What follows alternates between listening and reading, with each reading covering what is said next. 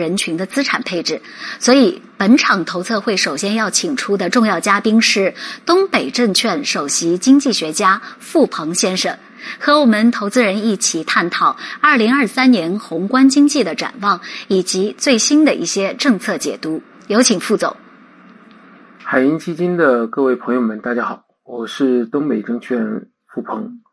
那么非常荣幸啊，能够在这儿有时间呢，跟大家分享一下关于二零二三年啊，我们说全球大类资产啊，包括国内的啊资本市场的一些啊这个看法。今天我跟大家分享的这个题目呢，叫做内外有别啊，不一而行。那其实呢，涉及到呢是关于目前来讲，二零二三年。啊，我们去研判整个经济和资本市场反应过程中的啊两个最大的啊这个预期和这个预期差。那么当然了，我们说要讲到这个话题，我们需要去啊延伸到过去几年啊这个全球资本市场运行的啊一些基准的这个路径和逻辑上。啊，当然我不太清楚啊，我们说在这个这个这个会场有多少的这个朋友们。大家对于整个这个资本市场运转的这个逻辑和经济之间的这个关系啊，有一个啊比较严密的啊一个逻辑线啊一个体系。那么在这儿呢，我尽量的用简短的这个语言呢啊或者通俗的语言啊跟大家分享一下啊。我本身呢原来是做这个 hedge fund 的对冲基金出身的啊，所以可以说是这个最不像啊首席经济学家的啊这么一个首席经济学家。那实际上呢。我可能更多的会跟大家分享的啊，是关于市场层面的，啊，就是从一个市场参与者怎么去看待宏观经济和资本市场之间的这个关系。那么对于中国的资本市场来讲呢，我觉得是在过去的啊这个三十年的时间里呢，啊经历了不同的这个阶段，但是呢，在二零一五年、一六年的股灾之后呢，我觉得中国资本市场啊正在变得这个越发的啊成熟。那这种成熟的标志呢，无论是从市场的结构啊、参与者的结构、投资者的结构啊，甚至我们说包括啊，类似于公募基金、私募基金的啊这些基金管理人的啊，我们说这种背景啊、履历啊，明显的跟三十年前的中国证券市场有着非常大的一个啊区别。所以说呢，中国资本市场的这种结构性的这种变化呢，使得它越来越开放。那么在这个我们说，呃，这个股灾之后呢，我觉得中国资本市场越发的跟国际啊资本市场的这种关联啊变得越发的这个紧密。那么这种紧密呢，不仅仅体现在我们说资金的这种流动啊，可以通过啊南向资金北上啊，或者北向资金南下啊，形成了这个连通的管道，并且呢，在投资价值逻辑啊以及整个啊我们说对于这个资本市场的研判的方式方法上。啊，都更趋于这种国际的啊专业属性，所以在那之后呢，中国的资本市场是可以建立起来一套完整的啊，我们说这种框架的。那么像美国的金融市场来说啊，在过去的这一百年的金融金融史中间的发展，其实也是经历了一个这样的一个过程，就像大家看电影一样啊，这个早期的时候呢，更像是《华尔街之狼》啊一里边。啊，我们说描述的那样子的一个啊，我们说野蛮的啊一个环境。那么到了这个零八年金融危机左右啊，我们去看《华尔街之狼二》也好，我们去看比如说电影《大空头》啊，我们说关于这个次贷危机的一些纪录片啊，你会发现呢，现代金融市场的啊，我们说这个啊有属性更加的这个贯穿于所有的这个投资者结构啊。中国呢，其实也是一样啊。我觉得这个分水岭呢，大概在啊一六年。作为投资来讲呢，我们本质上是获得两重的这个投资回报啊，这一点非常的关键。那么在过去的时候呢，我们的大部分的投资人呢，会认为啊，我从证券市场上获得的投资回报呢，肯定啊，当然最直接是来自于股价的上涨。那对于股价的这个上涨呢，啊，我们说从价值投资的这个逻辑上来讲，是归咎于这个企业、这个行业啊，它未来的这个啊，我们说这个盈利空间的啊预期啊，资本市场是有点提前性的嘛啊，大家对于这个行业看好，对于你能赚钱啊，就会有一定的这个预期，而预期呢，逐渐的这个兑付，所以说，你看好的公司啊，在这个比如说在通过美国啊这种比较成熟的金融市场，你去看好的公司呢，很多人会有一种这样的感觉，就是说，哎，好的公司好像大部分时间永远是涨的啊。那么你如果把它细细的拆分一下呢，它的上涨呢是预期兑付，预期兑付，它呈现的可能不简单的是一个股价啊，更准确的描述叫市值的不断扩张啊，从一百亿到五百亿。啊，到一千亿，在比较早的早期呢，其实我们说，虽然它可能是一个二级市场在交易的一只股票，但是呢，它很多的投资逻辑呢，跟一级市场的投资逻辑呢会比较的接近。这个阶段中间，大家充满了新奇感，充满了这种预期啊，充满了这种理想性啊，大家对于这个行业未来的发展充满了非常啊高的一个啊预估啊。那么市值呢会呈现这种扩张和翻倍啊，但是呢，我们说预期是预期，现实是现实啊。我们说市值达到一定规模以后，是需要你扎扎实实形成盈利去兑付给投资人的，否则的话就会呈现这种所谓的估值泡沫的一种状态。这个这个呢，实际上就构成了我们整个资本市场运转的啊一个基础啊。那么为什么要提及到这一块呢？因为这一块的内容啊，就关于这个所谓的盈利的兑付啊，一是涉及到关于这个行业的呃发展，它会有一些这个行业的周期性的一个因素。那么同时呢，它涉及到的就是整体的宏观经济。宏观经济怎么跟资本市场相关联啊？其实也就是通过这一块啊去进行一个衔接。那么它对于这个资本市场产生的啊，就是一个啊盈利的预期。但是，我们说，也许价值回报这件事情呢，在过去的几十年内，我们说贯穿了很多中国的投资人的这个这个啊，我们说这个历史，也就是大家很多时候都去啊去看，比如说巴菲特的价值投资回报等等啊。但是事实上来讲呢，我们说投资回报的本身，除了源自于价值以外，还有一大部分是源自于估值。那那么，只不过是这一部分呢，我们说并不是作为我们很大的一定程度上去提倡的这个东西啊。但是呢，我们说你可以注意到，在最近的这十年的时间里啊，我们说从金融危机后的这十年时间里，你可能会发现呢，全市场的这个投资回报，那无论是国内的欧美也好，香港也好，海外也好，或者中国也好，那你其实都会发现呢，这个投资回报的啊，这个这个比例在发生变化。啊，过去的十年呢，这种估值的回报起到了一个主导的作用。当然，对于这个估值啊，比如说这个东西，我究竟给你十倍的估值，还是给你二十倍估值，还是给你三十倍的估值？一呢，传统的这个证券分析师的分析方法呢，是基于这个啊，我们说平均的一个水平。但是呢，做过一级市场股权投资啊，比如说大家可能这这几年吧，对一级市场的股权投资啊，这个听的是比较的多的。那么做过一级市场股权投资的话，你可能会留意到，就是当这个全市场的资金极其充裕的时候，流动性极其泛滥的时候，这个估值是容易出现虚高的。然后呢，当全市场的这个流动性趋紧的时候呢，这个估值呢实际上是容易偏低的，你的东西并不好卖的。换句话说呢，估值是一种没法去在当期去应对的啊一种预期啊，比如说我们可以说。啊，最近最火的这个这个这个 Chat GPT，对吧？大家可能会去说，哎，这个东西很好啊，未来有非常大的一个潜力啊。我现在投，比如说一千亿进去，或者一百亿进去，啊，这个时候呢，就是给给予的就是这个东西的估值啊，也就大家看好它。至于它将来能不能把这一百亿啊给你赚回来，那其实呢，我们说你就是要冒一定的这个风险了。但是呢，它可以从啊五个亿变成十个亿啊。有人看，有人认为这个市场预期会变得更加的好，更加的明朗，它可能二十亿会接走。所以，像类似于一级市场股权投资的话，它不一定需要等到我们说预期变成现实，扎扎实实给你挣钱才能挣钱。它可以通过估值的扩张进行换手来获得利润。这两条线，价值和估值的这两条线。就组成了证券市场的这个这个这个股价上涨的一个最基本的一个啊框架。那么事实上来讲呢，在过去的二三十年这个这个这个之前啊，二十二呃，这个过去十年之前啊，也就前面的这二十年时间里，中国证券市场大家很多的时候讲的一个叫哎，很多的股票在讲故事啊，很很多的股票在讲消息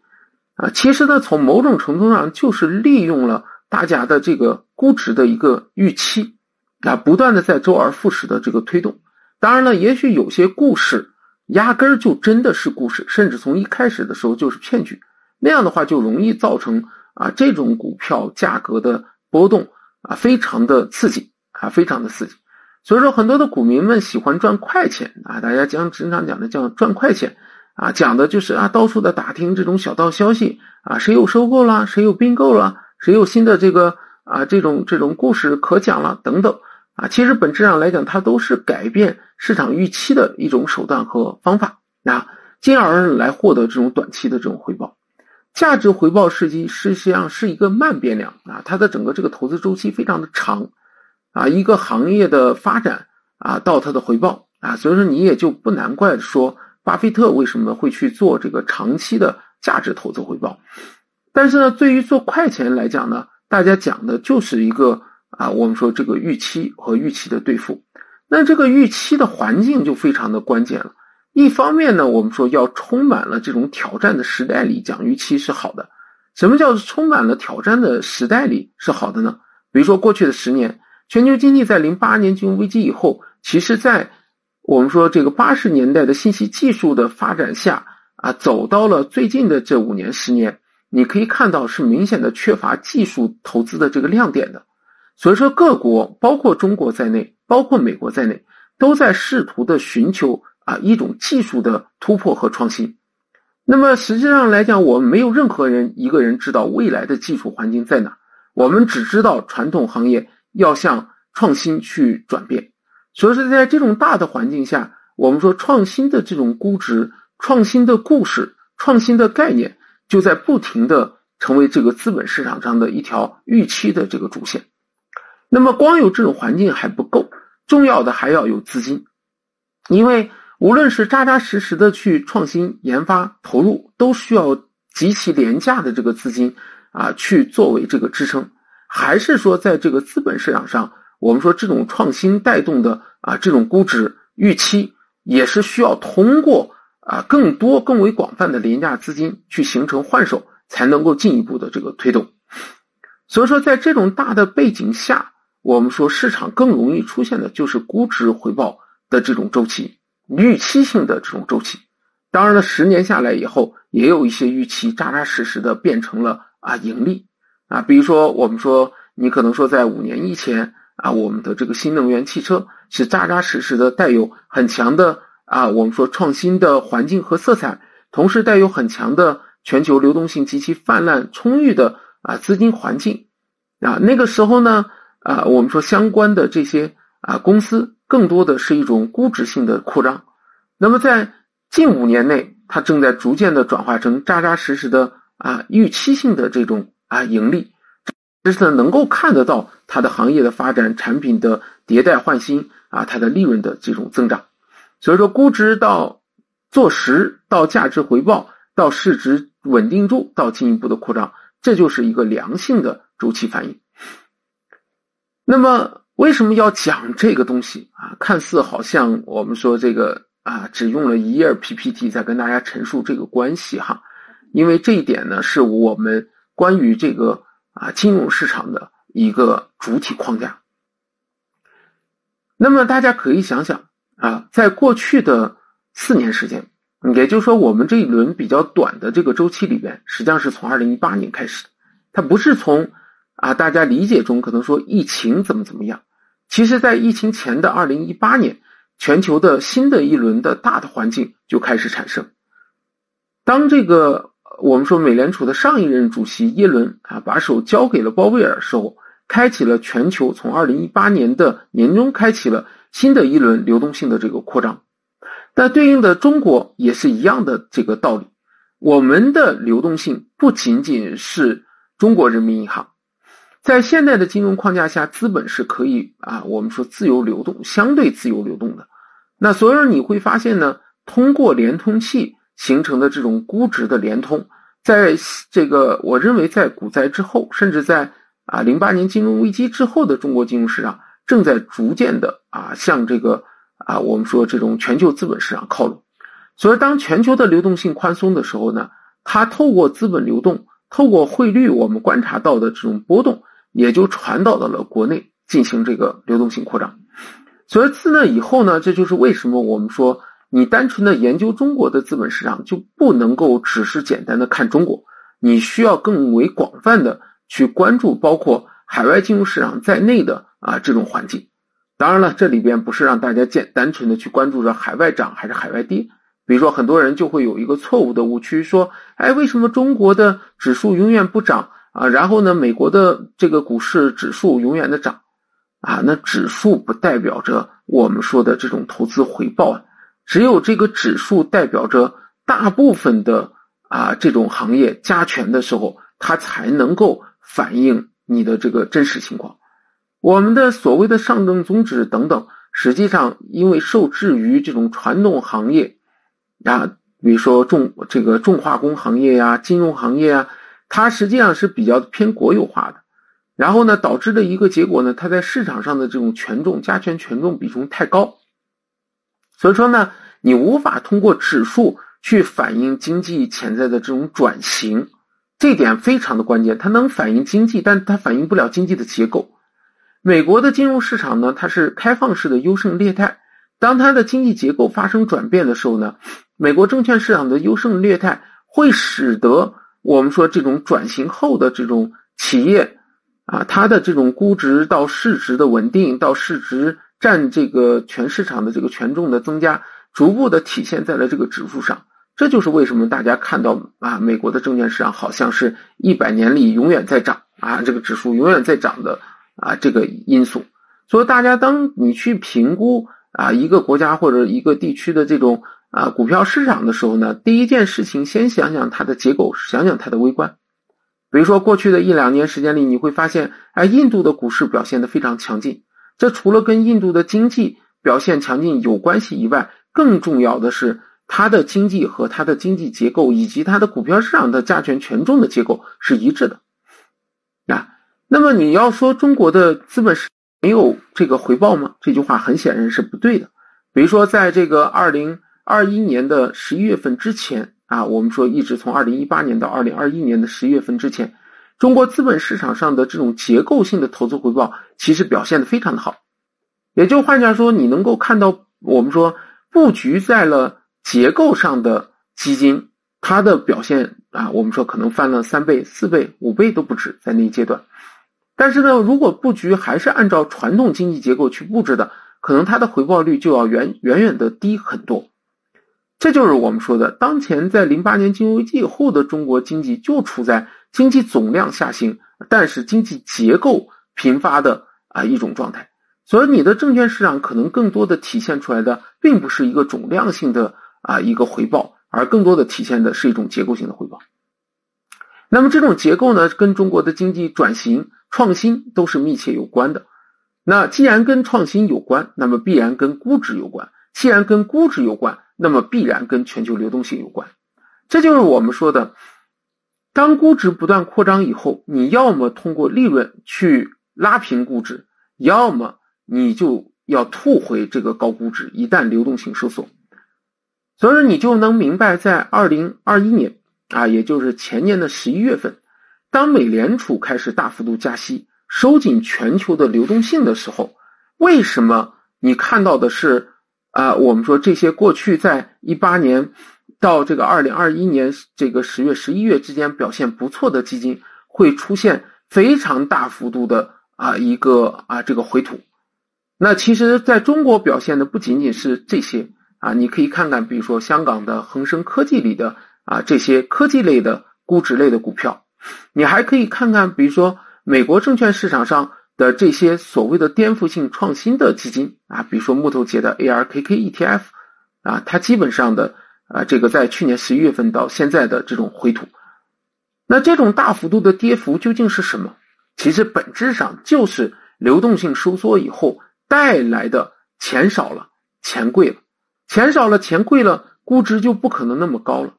而这些估值又没法在短期内通过盈利迅速的进行兑付啊，于是，一场所谓的杀估值去泡沫的啊这个这个行情，在去年就迅速的这个展开了。哎，这样的话，你其实就可以把我们当下看到的这个情况啊，做了一个完整系统的这个梳理。那么，我们站在当下，实际上非常简单，后续的行情会怎么走？那就这一部分的，我们说这个杀完估值以后的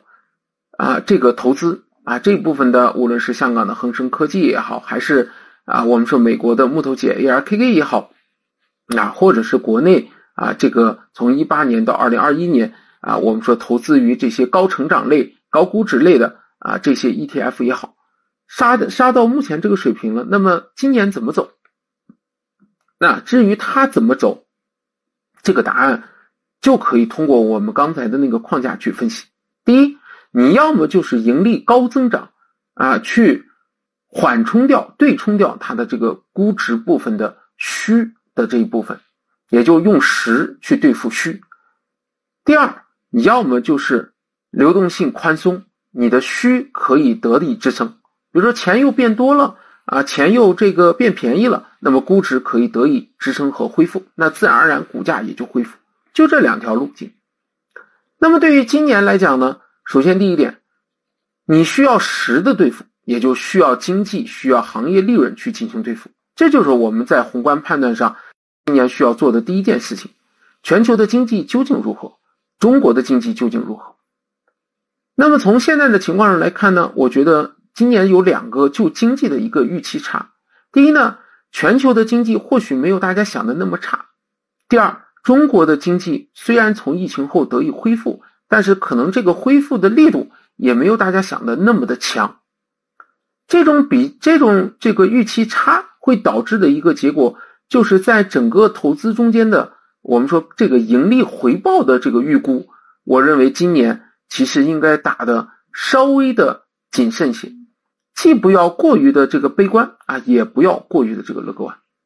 当然了，关于海外的这个经济衰退的这个预期，我觉得市场真正的重心并不在于经济衰退，大家的所有逻辑线依旧是沿着过去的四十年，希望经济衰退。因为经济衰退了以后，美联储会降息，美联储会宽松，我们全球的流动性会得以缓解，所以说你要记住一点哦，不是经济衰退的时候股市表现就差的哦，相反，经济有的时候越衰退，股市的表现会越好，为什么会出现这种情况？因为经济表现仅仅影响你的价值部分，影响你的盈利预期，但是经济越差，利率越低。会影响你的估值，利率越低，估值越高。所以你会发现呢，经济表现差的时候呢，一定要投资什么啊？估值投资成长。经济表现好的时候呢，要投资这个价值。啊，那么在这个过去的一年的时间里，是典型的啊，我们说全球经济受制于了利率啊，而不是这个受到了经济的这个抬升。那，那么到了这个今年呢？我觉得全球依然会受制于这个高利率，而这个经济的这个情况并不会像大家预期的那么的这个差啊，这相反会导致一个结果就是什么呢？盈利其实不会有大的啊这种增长，但是估值却无法得到这个扩张。那你像过去的两三个月，全球的这个市场，无论是中国的资本市场也好啊，香港的恒生科技也好，还有美国的资本市场也好。啊，我们说都在过去的三个月有一个比较好的一个反弹，那从已经跌一年了嘛，那有一个反弹，但真正这个反弹的背后，实际上就是过去三个月大家过于的悲观经济、过于的乐观的预期啊，全球流动性会宽松而导致产生的。那这个东西呢，我认为在今年会形成一个预期差啊，形成一个预期差啊，大家需要注意。那么既然全球是这样的一个环境，那么中国呢？中国过去的这个一年多，整体的经济受受到了我们说很大程度上受到了这种疫情的这个影响。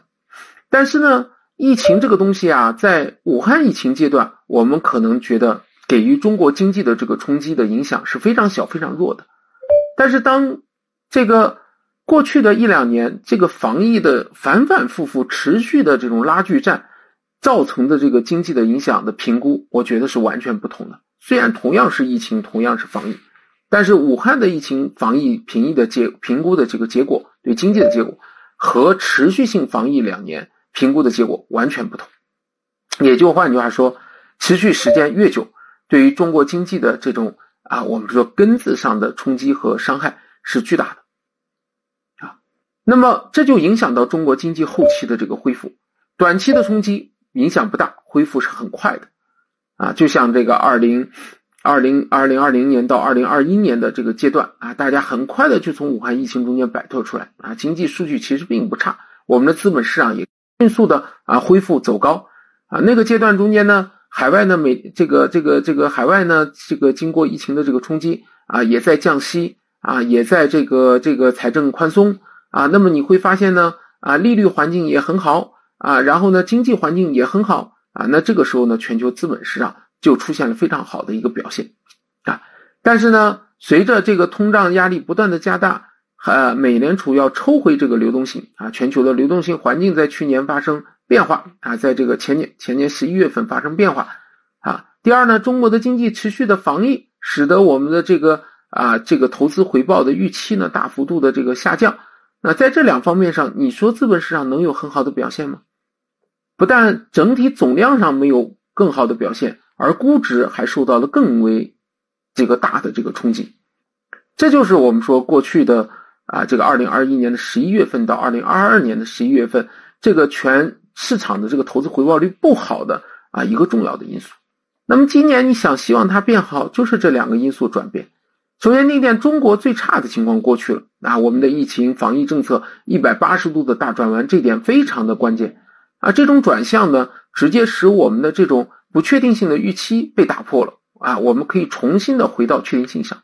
但真正的问题是在于，它到底有没有伤及到根本？两年下来以后呢，我们去看啊，目前的这个情况，我们认为总结起来就是最差的情况过去了。但是，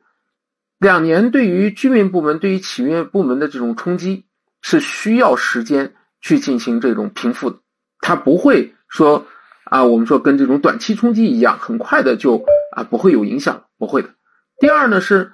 我们国内的政策一定在今年会全力的转向保经济增长。几乎可以说，零九年金融、零八年金融危机以后，零九年能够有的政策，可能重新的都会回来啊。无论是房地产政策的放松，无论是金融杠杆的放松，对军营部门消费的扶持等等。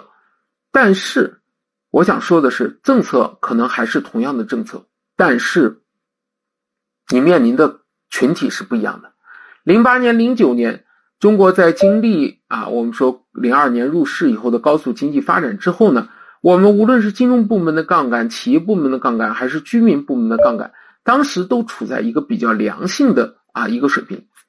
在经历了过去十年的这种发展的过程中，你会发现杠杆的增加啊，其实约束了当前居民部门、企业部门啊，甚至包括政府部门的后续政策的有效性。所以，就基于这一条。的宏观上，你就可以得到判断的是，我们整体的这个经济的恢复，仅仅只能说最差的情况过去了。那对于资本市场来讲呢，只要没有最差啊，我就可以反向的去啊预期了。只是说这个预期呢，不需要太强啊，可能也不会真的很强。那么海外的流动性会得以宽松吗？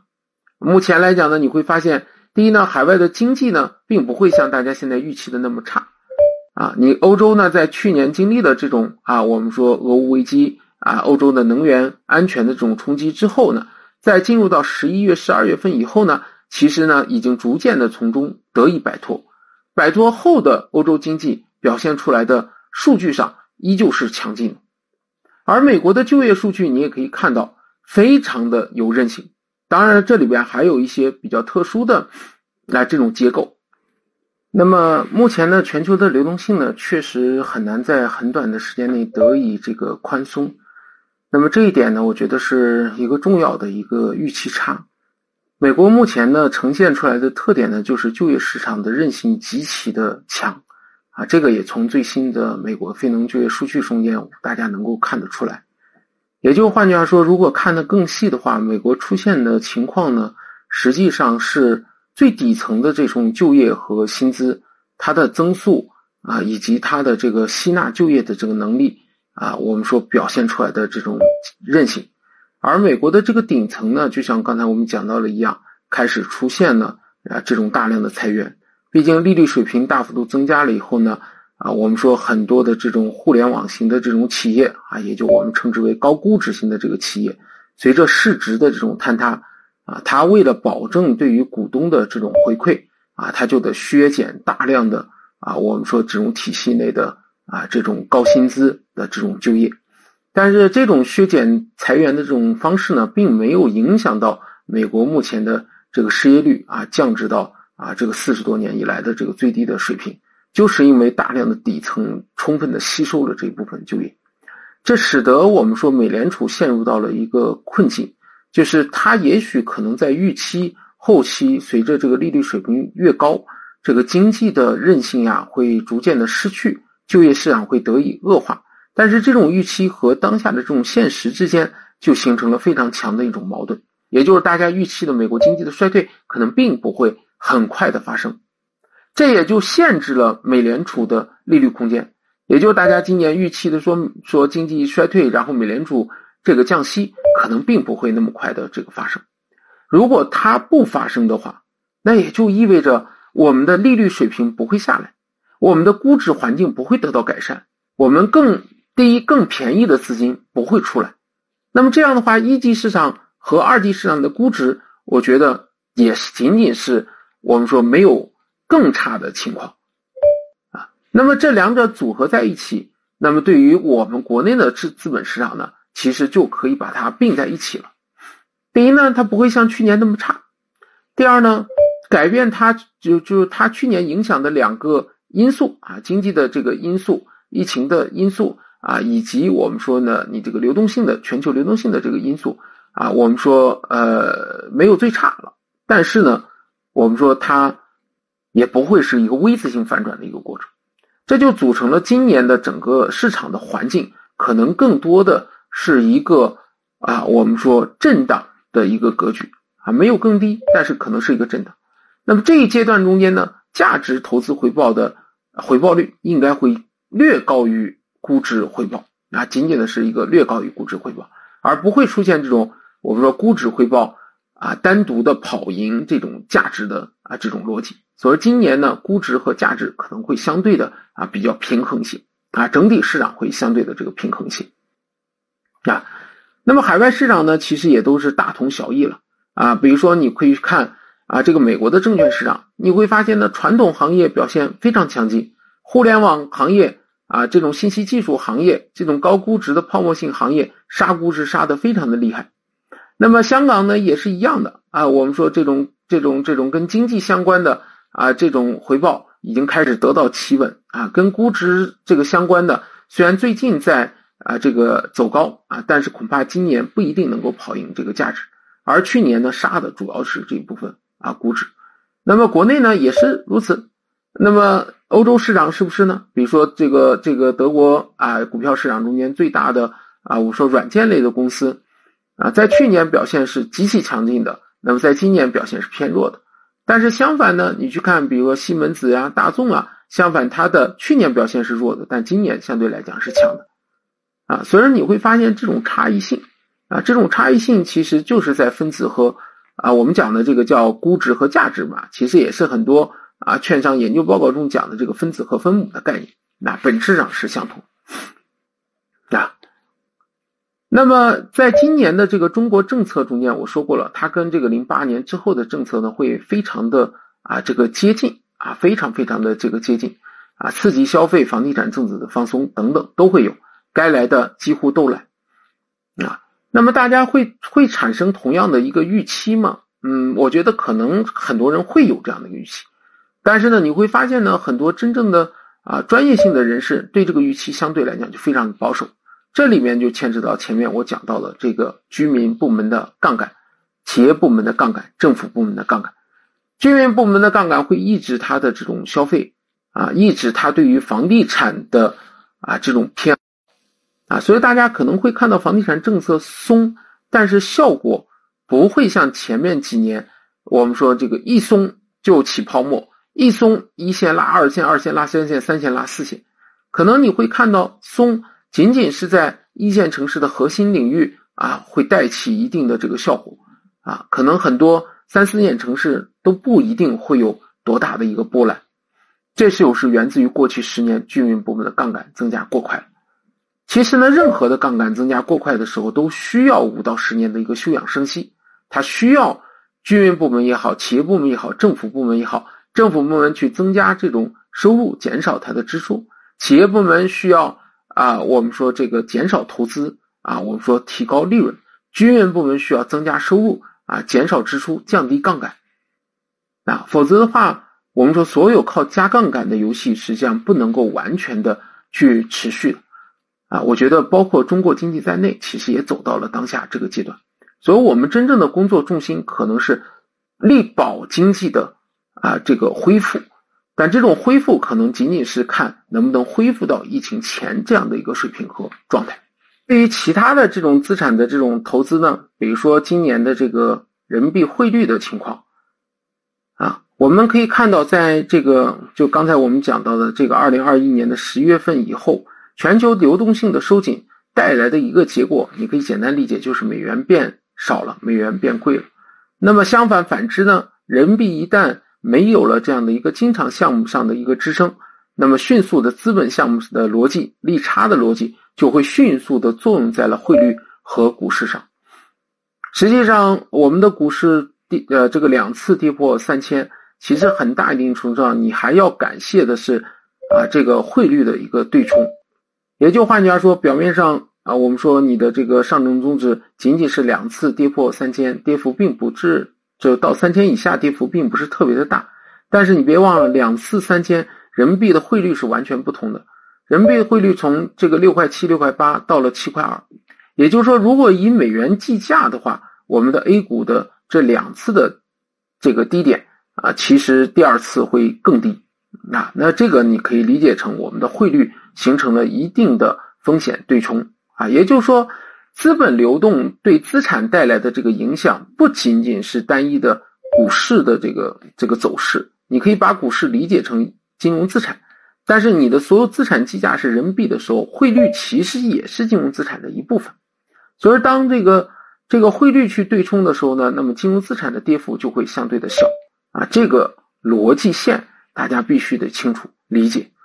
当然，这条逻辑线其实不复杂。在过去的几十年的时间里，香港的联系汇率制度、港股的波动啊，香港市场的这个资金的流入流出、港汇啊，这些其实都形成了一套完整的逻辑线。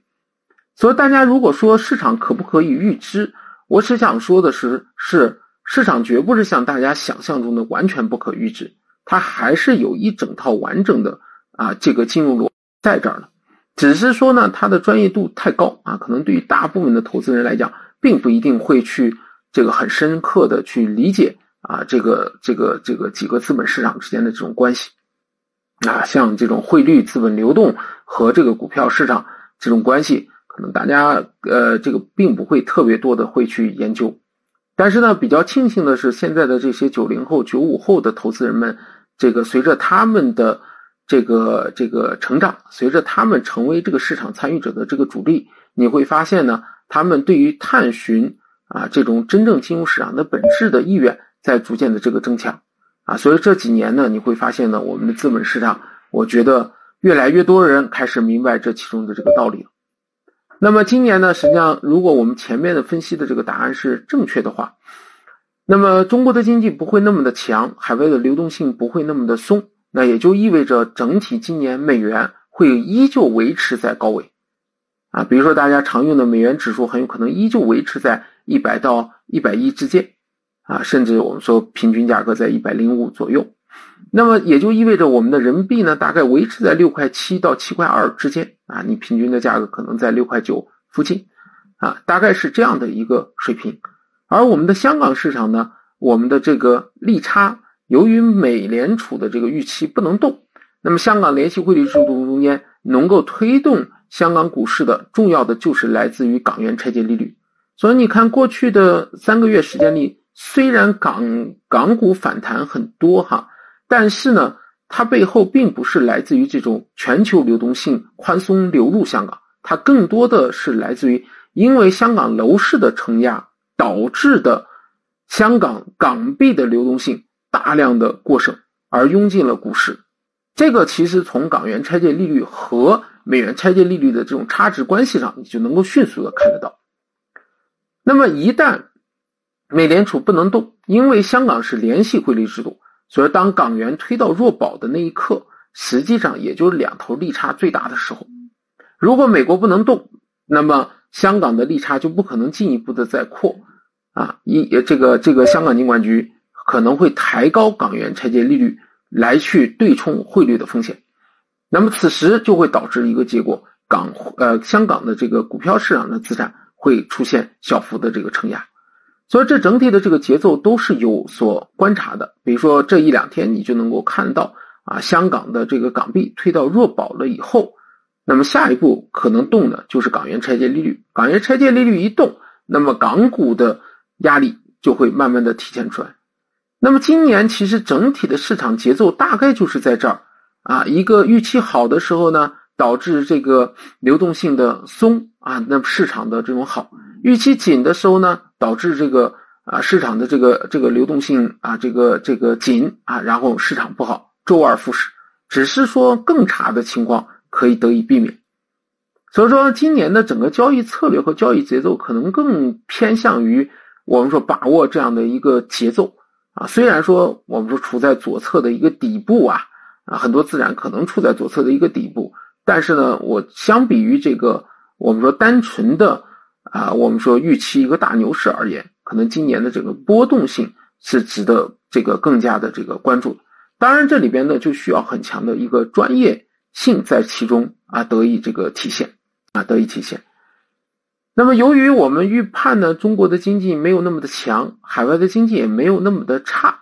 这会导致一个结果呢，在大宗商品中间呈现的可能是一个非常中性的一个态度，也就是今年呢整体的大宗，如果不再像过去的两年出现很大的这种供应短缺的缺口啊，或者地缘政治导致的这种供应短缺预期的这种缺口的话，单凭需求曲线，我认为可能是一个中性的一个答案。也就是整整个今年大宗的波动率可能相对的不会很高，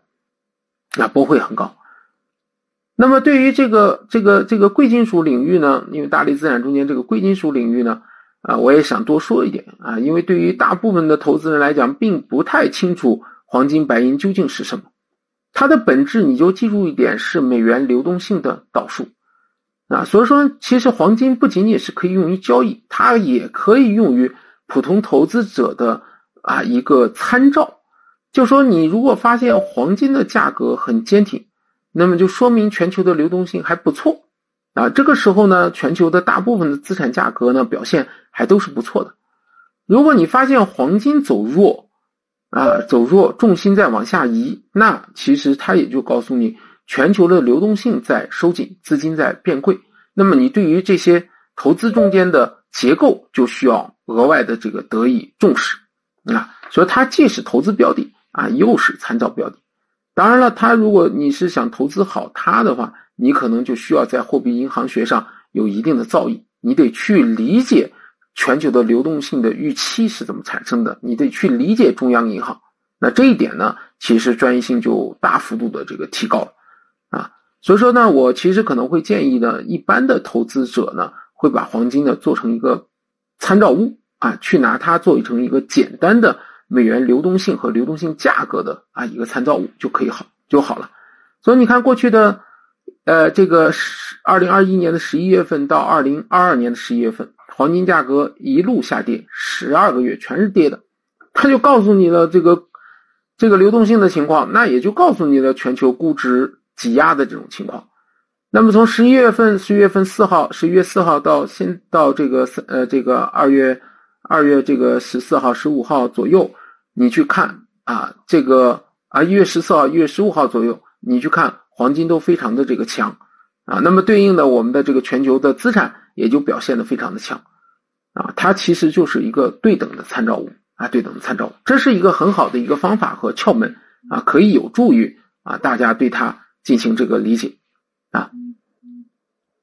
那么最后呢，我们就做一个啊总结啊，做一个总结啊，权益市场的这个投资啊，在过去的十年时间里啊，已经的逐步的融入到了真正意义上的这个这个这个全球的资产框架和逻辑中了啊。括弧中国的权益市场啊，全中国的权益市场投资正在变得越发的专业性。那么简化了以后呢，中国的权益市场。涉及到的就是你在价值和估值中间的这种切换。对于价值来讲，更关注于经济的增长、行业的发展；而对于估值来讲，更关注的是流动性和资金的成本。